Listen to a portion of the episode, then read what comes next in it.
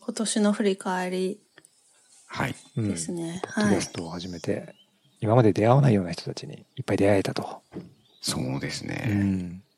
そうですね。やっぱりそのいろんな、あのー自分と違う人たちに出会ってから、多分、はい。いろんな考え方知って、なんか高橋さんの中でこう、一番こう生まれた変化とか、思い始めてしまったものとか。あ、そうですね。なんかこう、なんていうんですかね。えっ、と、もともとすごい短期なんですよ。あ、そうなんですか？はい、もう、かい、まあ、でも今勤めてる会社でもうん結構有名でですね、へえ。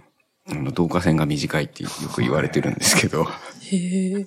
そうなんですよ。で、まあ、昔、ほんとちっちゃい頃も、やっぱ、感触持ちみたいなことはずっと言われてたんですけど、うん。でそれが割と、この2年、3年前ぐらいから少しずつ改善したっていうふうに周りには言われてですね、うんうん。なんかそれの一助というか原因になっているのが、その、まあ、本読んだり、ポッドキャスト聞いたり、で、いろんな人に会ったりっていうのってすごいでかいだろうなっていうのは、かなり思いますね。うん。へえ。で、怒らなくなったねっていうのを直接言われたことはありますね。なんか、些細なことでというか。うん。へなので、こう、思い通りにならないと怒ってたりとか、うん。っていう、なんか本当に子供じみた怒り方をしてたりとかしてたので、うん。それがこう減ったっていうのが、うん。うん、かなりその、やっぱ多分、なんだろうな、いろんなポッドキャストとか、まあ、あと本もそうですけど、うん。全然違う、こう、見方をしてる人たちとかうん。うん。が多いので、なんかそういうのを少しでも、こうなんか、エッセンスというか、うん。なんかちょっとでもなんか取り入れると、少しずつ溜まっていくのかなっていう感覚うん。ですかね。うん。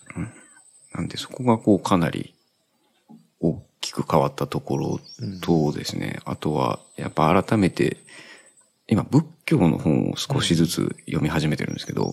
なんかこんなに面白いと思わなくて、うん。うん。うん。はい。なんかそれもまたこう考え方が少し変わってくるような感じはありますね。その仏教の話ちょっと、あの、今聞きたいなと思ってたんですけど、はい。だからもともと仏教とか興味があったわけじゃなくて、古典ラジオとか出会ったり、はい。いろんな人、なんだろう、いろんな考え方に出会ってからその仏教にも出会ったみたいなあ、えっと、感じ。もともと実家が、えっと、真言宗なんですよ。うん。うん。はい。で、えっと、仏間があって、で、仏間の、その仏壇の上に空海の肖像画が飾ってあるくらいの、うん。まあ、教養とかはされたりはしなかったんですけど、うんうん。割とそのぐらい身近にあったので、興味が出なかったわけじゃないんですけど、うん。ただ知ってたっていう感じではあって、うん。で、で、古典ラジオを聞いて、うん。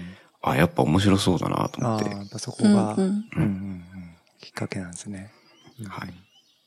あとは友達に、あの、有意識うん。論、有意識論の話というか本を勧められたんですよ。はい。で、読んでみたら全く意味がわからなくて、うん。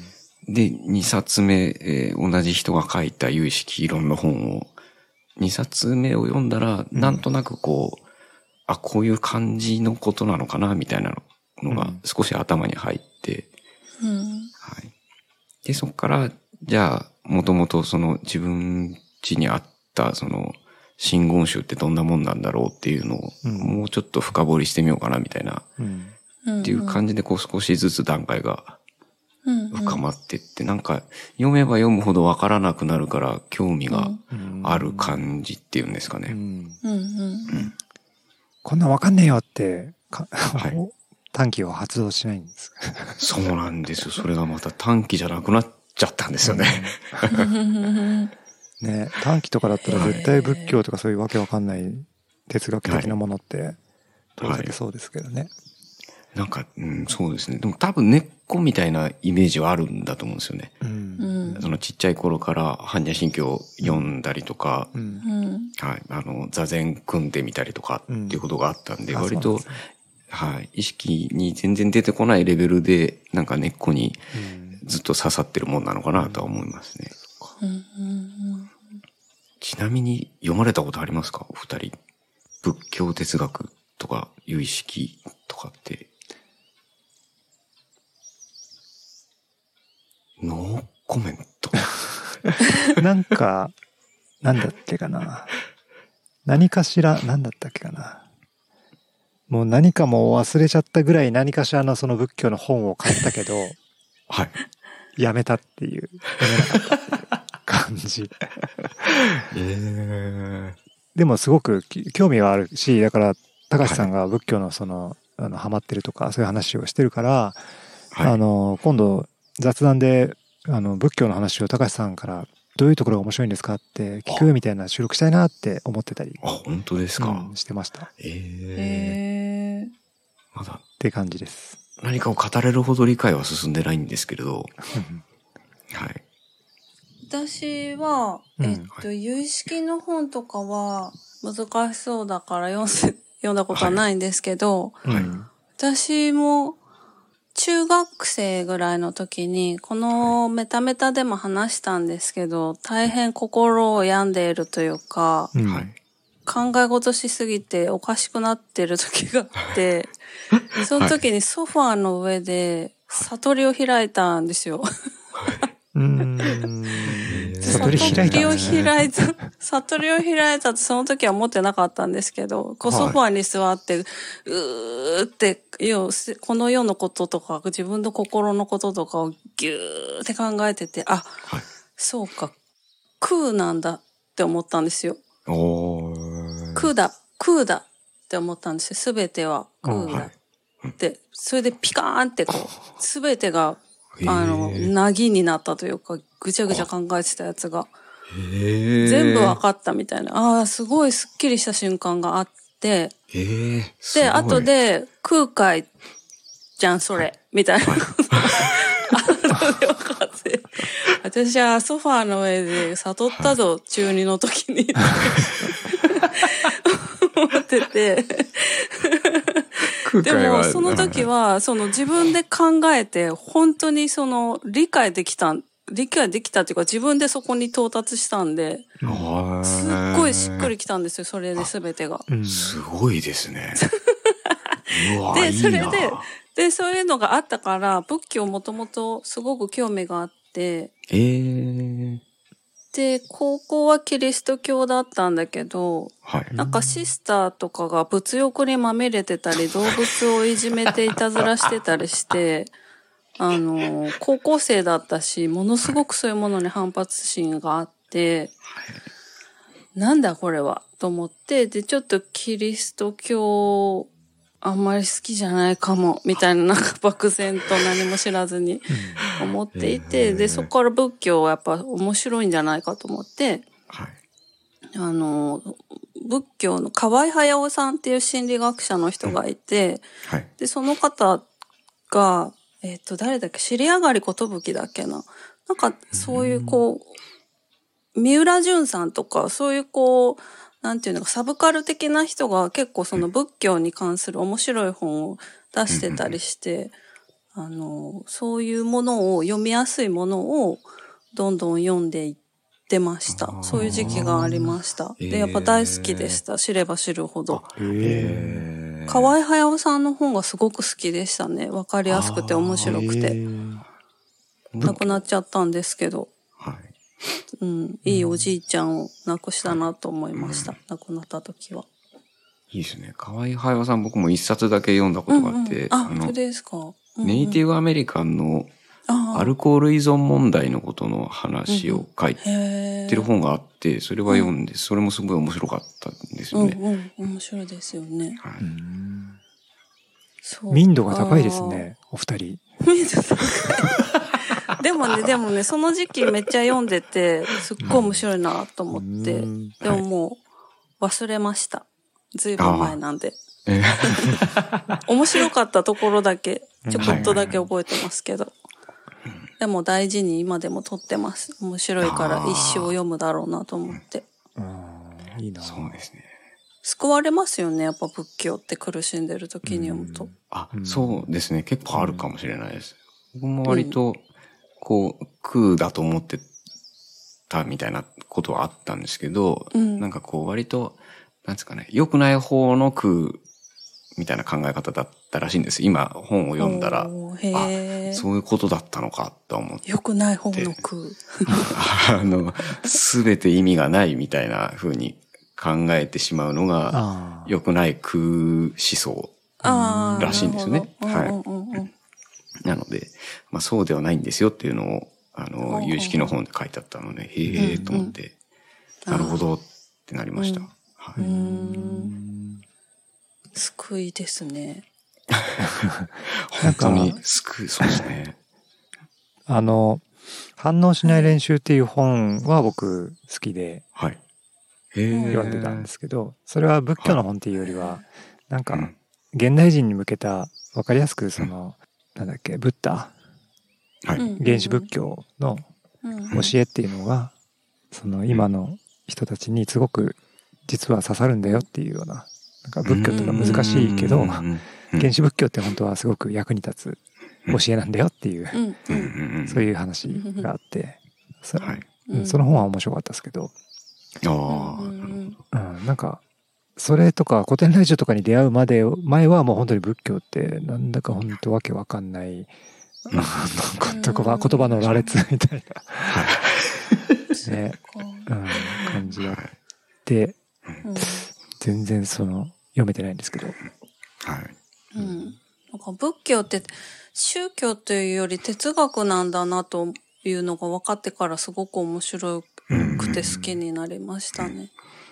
なんか、そう、古典ラジオでも言ってて、うん。こう、神様が出てこないっていう話をしてたんですよね、仏教に。うんなので、まあ確かに言われてみればそうだなと思って。うん。私がその河合駿さんの本に多分書いてたと思うんですけど、すごく好きな、好きというか面白いなと思った言葉が、はい。キリスト教って、キリストって若くってピークの時に亡くなっている。ですよね。はい。その若いこう、ピークの熱狂の中で、うん。あの、完成されている宗教で、ロックスターだっていう表現をしてて、キリストは。ロックスターなんですよ、キリストって。キリスト教に浸水する人って、ロックなんですよ。なるほど。で、それに対して仏教って、ブッダっておじいちゃんになって、お腹壊して死んじゃうじゃないですか。そうですね。うんうん、なんかおじいちゃんの世界観なんですよね。うん。うん。まあ、それは決定的に違いがある。その、やっぱキリスト教ってし若い思想だ。うんブッダは、仏教はそのおじいちゃんの思想だから、ちょっと本質的に違うみたいなことを、まあ、こんな言葉じゃなかったと思うんですけど、うん。まあ、そのようなうん分析というか、指摘というかがあって、それすごく面白いなと思って、あの、私おじいちゃん好きなんですよね。おじいちゃん好きなところもあって。まあ話ので、わからない、あの、面白くないおじいちゃんは嫌いですよ。だけど、たまにすごいこう若い気持ちを保ったまま、うんあのーいいおじいちゃんっているんですよね、たまに。うんこの人、いいなっていう。うん そういうのもあって、うんなんかその仏教のおじいちゃん思想みたいな。のにグッときました。なるほど。そうそうそう。あの、かっこいいままでうん。終わっていないうん。人間らしい、すごく。うん。なんかあと仏教を、その、少し勉強し始めると、その、なんだろうな。神様がひ出てこないというか、一心が出てこないあっていうのがなんかやっぱ大きくて、ううんん。で、もともと日本に限らずかもしれないんですけど、多神教の方が早いじゃないですか、起こりが。大体の文化というか文明というか、うんうんで、その精霊信仰じゃないですけど、そういうのってどこにでも自然発生しててみたいなイメージがあって、うんで、えっと、僕自身はあの、アメリカインディアンも好きだったんですよ、もともと。で、その考え方の、その染み込みやすさみたいのって、その仏教だったりとか、その日本の、えっ、と、多神教みたいなところと近いものがあるし、うん。で、仏教もそういう、この神様っていうことを言い出さないあたりが、こう、好きなポイントなのかなとは思ってて、うん。うん。うん。うん。あと、かなり、あの、昔から、あの、人に恵まれてるらしいんです、僕が。ほうほうほう。あの、母親がずっと昔から言ってて、あなたは人に恵まれているから、こう、まあ、感謝しなさいと。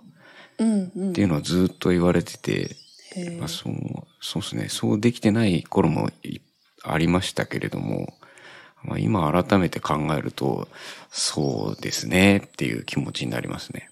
うーんなんかそういう意味でも、その、生かされてるみたいなことをずっと、まあ仏教もそれに近いようなことを言ってるイメージがあって、うん。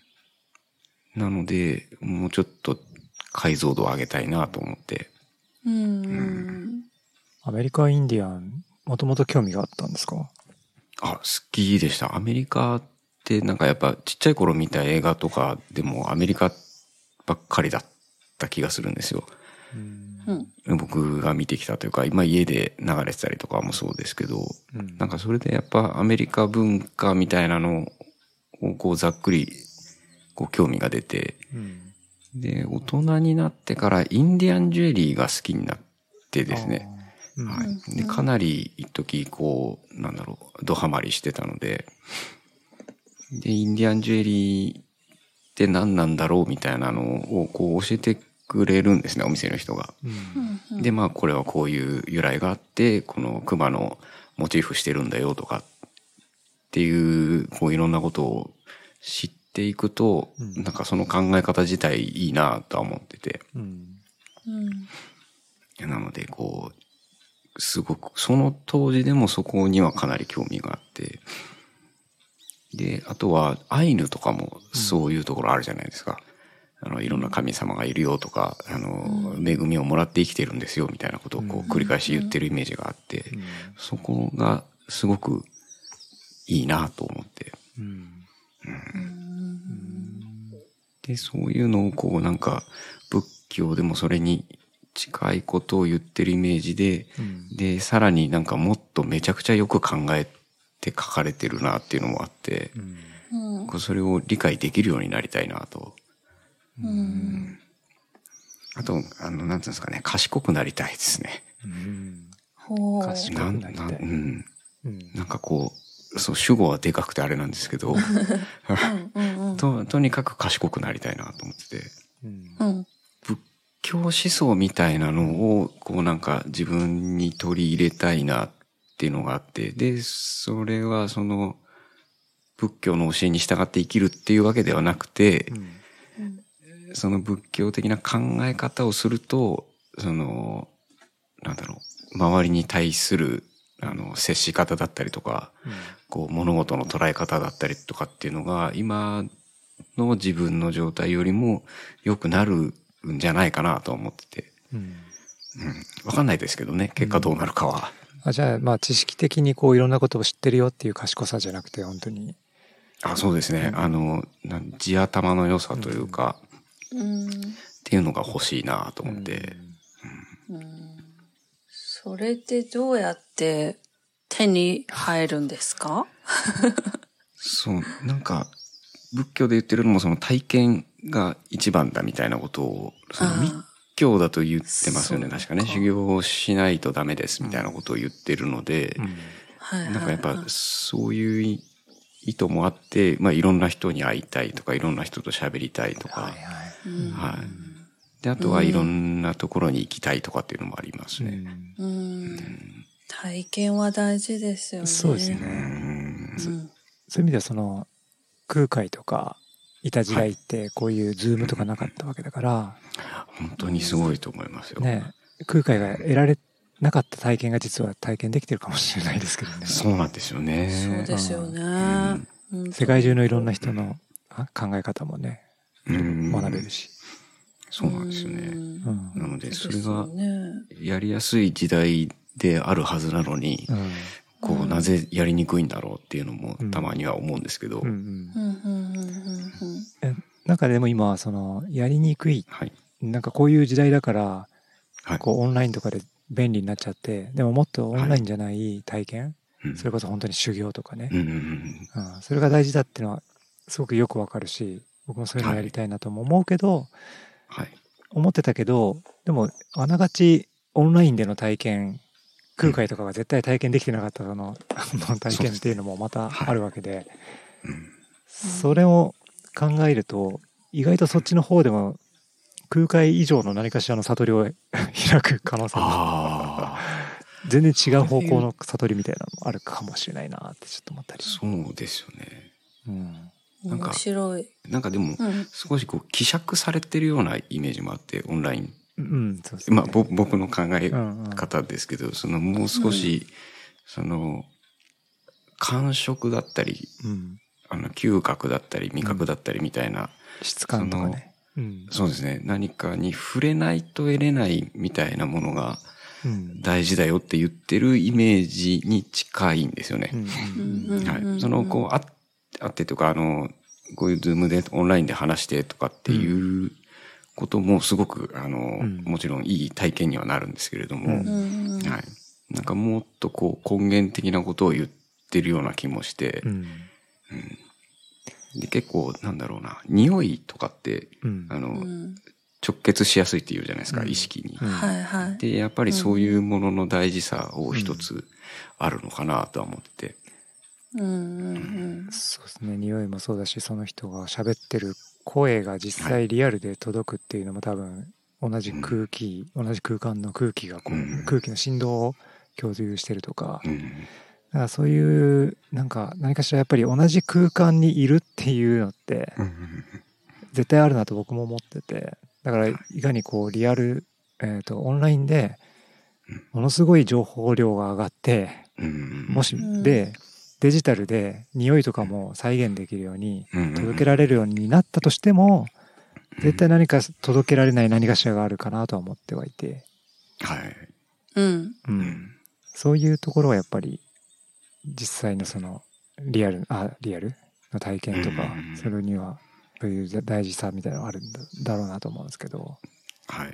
だけど、で、うんだけどというか、そう僕も思っていたけれども、はい。このオンラインでいろんな人と話したり、いろんな人の声を、ポッドキャストで聞くみたいな、そういう体験も、実は、実はすごい意味がある、意味があるっていうのは意味があるんだけど、その悟りに近づける、そのくらいの価値が実はあったりするんじゃないかって今ふと思ったっていう。はい。うん、多う分、ん。その、人生通してうん。聞いたり見聞きする人間の考え方とか、その、ただの感想とか意見とか、うんその種類、分量は絶対今の方が多いですよね。うんどうやったって。うん。日々 SNS でいろんな人の考えとか、うん。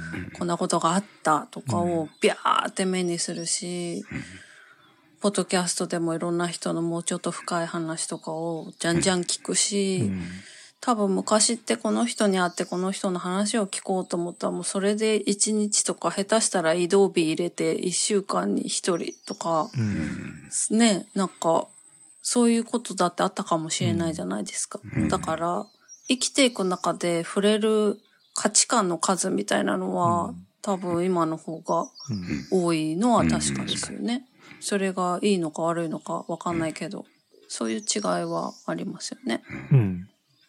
だから単純に情報量は増えてるけど、でもそこからその情報量が増えたことによって薄まっちゃうものがやっぱりあるから、そうんうん。でもその中で、でも本当に、なんだろう、大事なものってなんだろうっていうふうに考えながら情報、えっと、得ていくっていうのがすごく大事かなって思って、だから例えば YouTube、まあ YouTube と比較するのもあれだけど、なんかこう、情報量が増えて、役に立つ情報を得たいとか、役に立つ情報を与えたいみたいなところで、あの、うん。ありふれた情報からは、悟りに多分全然近づけないとは思うんだけど、うん。ポッドキャストってなんか本当に誰が聞かなくてもいいけど、本当に自分、その人うん、その人だけの、あの、考えてることだったり、気持ちだったりっていうのを、つらつらとこう、あの、内面をさらけ出してこう語ってる僕みたいな そういうはい声を聞くってなかなか昔できなかったんじゃないかなみたいな。それが世界中、うん。日本中、うん、いろんなところにいる人のそういう考え方を自分にこう言ってもらってるんじゃ、本当にその人がただ自分の中でこううん。問い続けてるみたいな、それを聞けるっていう体験はうん。あんまりないんじゃないかなと思って、それをずっと聞き続けてるっていう体験は、割とすごくすごい体験なんじゃないかなって思ったり、思わ思わなかったり。思わないのわかんかないいんかい。やでも、うん、すごい、あそう、その可能性あるなってちょっと今思っあたっていう感じですね。そうですねん確かに。うん私も最初の頃は、その、面白いポッドキャストばっかり聞いてたんですよ。うん。面白いのがいいから。ね、一人語りをパーって聞いた時につまんないと思ったんですよ。うん誰ととは言わないですけど。まあ、一人語りでそんなに笑うポイントが多いっていうのはそんなないじゃないですか。ね、ううん。ん。だから、つまんないって思ったんですけど、なんかいろんなものを聞いていくうちに、その一人語りの面白さに急にこうピントがあった時期があって、うん。へうん、なんか急に分かり出したんですよね、一人語りの良さっていうのが。で、なんかやっぱそれがさっき塚の間さんが言ってたやつで、うん、なんだろう、その人の字を垂れ流している本当の心の声が、うん本当の本当かどうかわかんないですよ。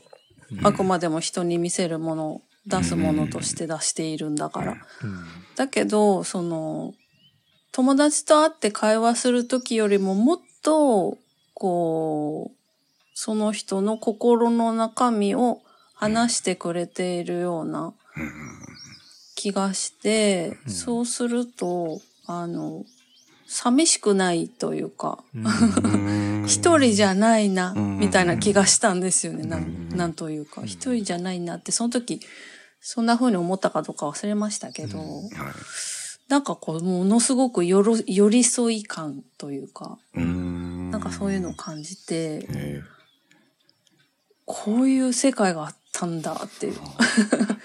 パカーって開いたんですよね。面白いじゃないかって。ーなるほど。そうですね。うん。確かにうん。うんなんかその素の部分を切り出して喋ってはいるけどなんか一応パッケージだけは綺麗にしてるイメージなんですよね。うんうんうん。その、まあ、その自分の考えてることの中の、まあ、あんまり見せちゃ良くないなっていう部分とかは、こう、こうゴミとして取り除いて、うんうん。で、一応綺麗にしてから出してるっていうイメージはありますね、確かに。うん。うん。ゴミも見せちゃったらいいんじゃないですか？ねそうなるとですね、えーねえねえ。はいアカウントが危うくなったりするかもしれませんよね。そんなことないですよ。意外と大丈夫ですよ。はい。知らんけど。大丈夫じゃないですか、結構。でもあんまりこうやっぱ聞いてくれる方がいるって思うと、なんかこう、ネガティブなことは、そうなるべく出したくないなとは思いますね。まあね。うん、そう、なんか、うんね、それ、まあそんなに影響あると思ってないですけど、なんかそれが原因で、なんか気持ちがすさんだりされたら嫌だなと思って。うんうんうんうんネガティブっていうのは、なんかすごい悪い印象を持たれるような話ってことですか？それともなんかこう、はい。ああ、ダメだな、みたいな、そういう気持ちがちょっと落ち込みがちな話っていう意味,、ですか？やらないようにって気をつけてるのはその語気の強い愚痴みたいな感じとかにはならないようにはしますね。あはい。でも、いや、今日もうこんなことがあっってしんどくてさとかっていうのはいいとは思うんですけど、ではなくてこうそれ以上までいっちゃうと良くないなっていうのは思いますね。そうですね。愚痴はちょっと、うん。愚痴はね、うん。でその悩ん悩んでるんですっていうスタンスの語り方であればいいかなとは思ってるんですけど、そうですね。うん。そうですね。ん。愚痴、面白く愚痴を語れるんだったらいいと思うんですけどね、うんそれはそれで。うですね。うん面白くない愚痴は聞い聞いてられないですよね。ねそれは本当に匿名の、完全匿名のアカウントでなんかわーってそうですね。言う方がいいかもしれないですね。そうですね。うん。まあまあ良くないですね、それは確かに。ですよね。そうね、そっか。いやー、仏教、ね。仏教。かなり突き放した考えしてるから仏教がまた面白くて、あの、突突き放したっていうか、うん。結局その有意識論みたいな話だったりとかってなると、うんいや、んないですから、みたいな。あ何もないですからっていうのをこうなんかずっと言ってる印象があって、うんそこがまた面白いなと思って、はいそう人のことは変えられないとかあ。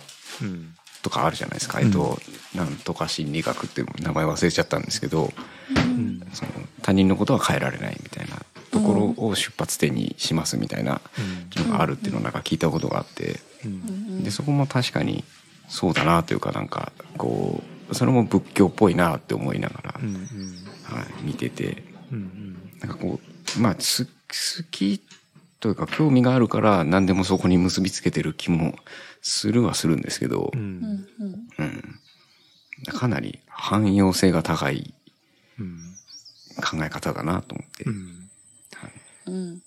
その、多分、アドラー心理学とか、なんか、そうだ。そんな感じだと思うんですけど、そういうやつとか、そうですね。そはい。の仏教、原始仏教の教えだったりとか、僕はい。の場合はそこから7つの習慣とか、なんかうん。そのコビー先生の話とか、なんか全部同じ共通する話を結構しているなって思っていてう、ん。はい。なんかでも、でもそれ、その突き詰めていったらこういうこと大事だよねみたいなところにだいぶ突き詰めていっちゃって、なんだろう、現実と戦ってる人たちと話が合わないみたいなことで結構最近陥りがちになっちゃってて、いや、そんなね、ことよりももっと大事なところを考えたらそんなこと問題じゃないよねみたいに思っちゃったりとかして、いろいろ逆に問題になりがちなところも結構あるんですけど、そういうことないですか？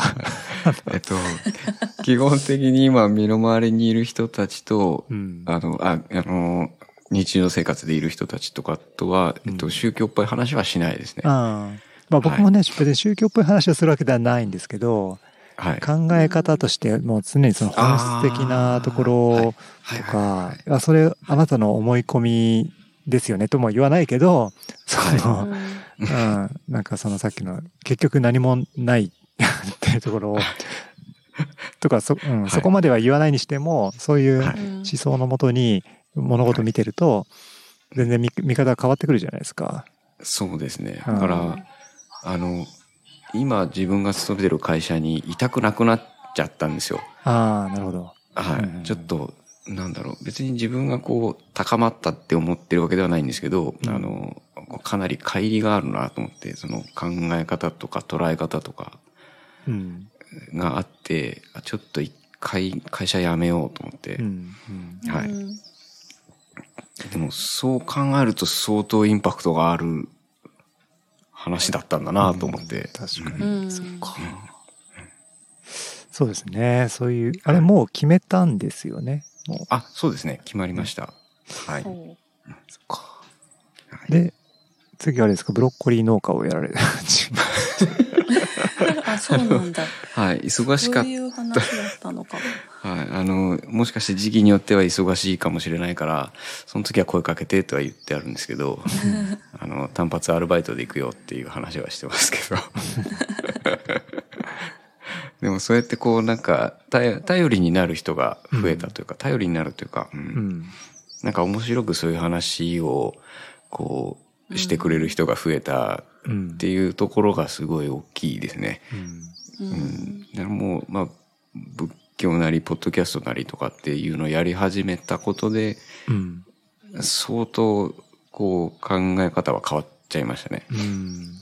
ほう変わりますよね。その良し悪しは、この、あと何年とか何十年とかしないとわからないとは思うんですけど、ね。まあでも今の自分がそうせざるを得ないからしょうがないですよね。そうですね。実際、うん楽しい、楽しいですしね。うんやってて。ううんん。なので、それが楽しいってだけでも相当プラスなんだろうなとは思ってますね。うん。じゃあちょっとそろそろ、あれかな。はいあ、もうそろそろですね。ちょっとまた、うんはい。また、あの、いろいろ、仏教の話なり、哲学の話なり、なんか、はい。うん。聞きたい、聞きに来たいなとは思いますんで。あありがとうございます。うん。はい。今日のところは一旦引き上げさせていただきたいなとあ思います。ありがとうございます。ちょっと次までにはもう少しまとまったお話ができるように。まあ、まとまってないくてもね、いいですよね。はいなんか、ポッドキャスト。ね。じゃあ、お邪魔しましたという感じで。はい。はい。ですね。はい。じゃあ、ちょっとまたあり崖を。がとうございましはた。崖飛び降りて帰りましょうか。そう、そうですね。あの、下だけちょっと確認していただいて、はい。はい。はい。あの、安全に帰るまでがポッドキャストですから。ああ、わかりました。は あれ？ちょっとストップ。止めましょうか。と、と、落ちた、落ちた。落ちましたね。本当に？